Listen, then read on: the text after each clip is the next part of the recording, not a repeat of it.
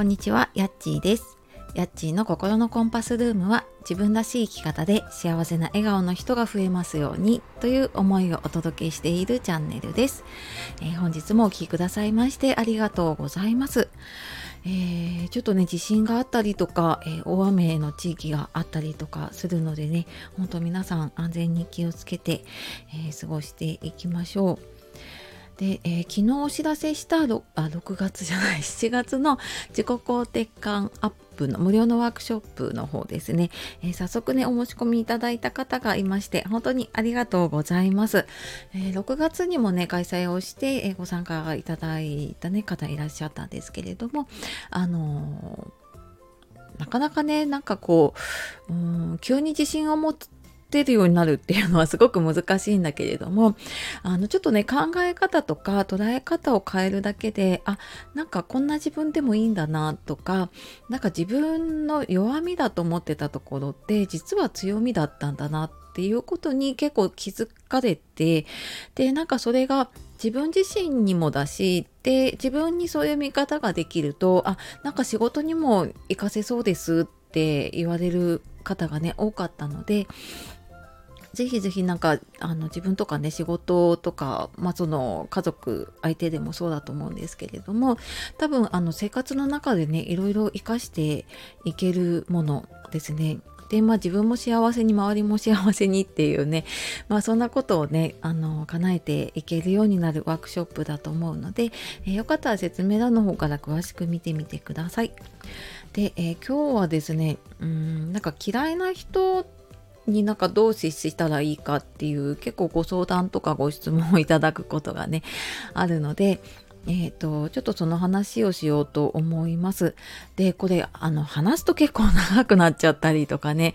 えっ、ー、とそうだなちょっとここでは話しにくいようなちょっと本音な部分とかは、あのメルマガの方で多分今日の夜に配信できると思うので、えそちらの方で詳しく、えーと、書く、書いていこうと思っているので、えー、説明欄にあるね、メルマガの方からそちら見ていただければと思うんですけれども、あの、じゃあ嫌いな人、苦手な人とね、なんかどう接したらいいのかなって悩んだ時、あなたはどうしていますか？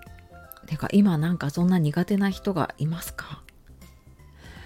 ねなんか多分誰でも、うん、これ身近な人かもしれないし、うんまあ、結構ねやっぱり会社の人って毎日、うん、今またねあの出社するようになって顔を合わせるようになったりとかねもともとその、えーと、人相手の仕事だったりすると、ね、リモートでできないのでどうしても毎日顔を合わせてってなるとまあなかなかやっぱりねあの一度嫌いとか苦手って思ってしまうと そこから抜け出すのねなかなか難しいなって私も思いますね。まあ、なんか今までのその退職したりとか転職あ退職っていうかねその転職した時の理由って、まあ、前向きな理由もあるけれどもやっぱりなんかそのちょっと嫌な上司と離れたいみたいなのが結構あってでなんか次の職場を探してみたいなのね私もあったなって はいなんか今思い出すとねそんな風に思いますね。でなんかあのよく言われるのがねその嫌いなところじゃなくっていいところに目を向けようってね言われる言われたりとかねいろんなところで書いてあったりとかいろんな方がね言ってると思います。であのやっぱりねどうしてもこう一度嫌いだって思っちゃうとその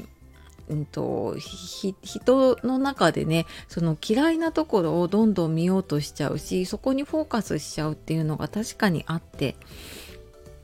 でなんかうーん、まあ、逆になんか自分がちょっといいところを見ようかなと思うと不思議とそのいいところが目に入ってきたりとかねするようになることがあるんですよね。でだとするとなんかそのまあ、もしかしたらねちょっとその嫌いっていうのがその人自体が嫌いっていうよりはその人に見ている過去自分が嫌な思いをした人に何かこう似ていたりとか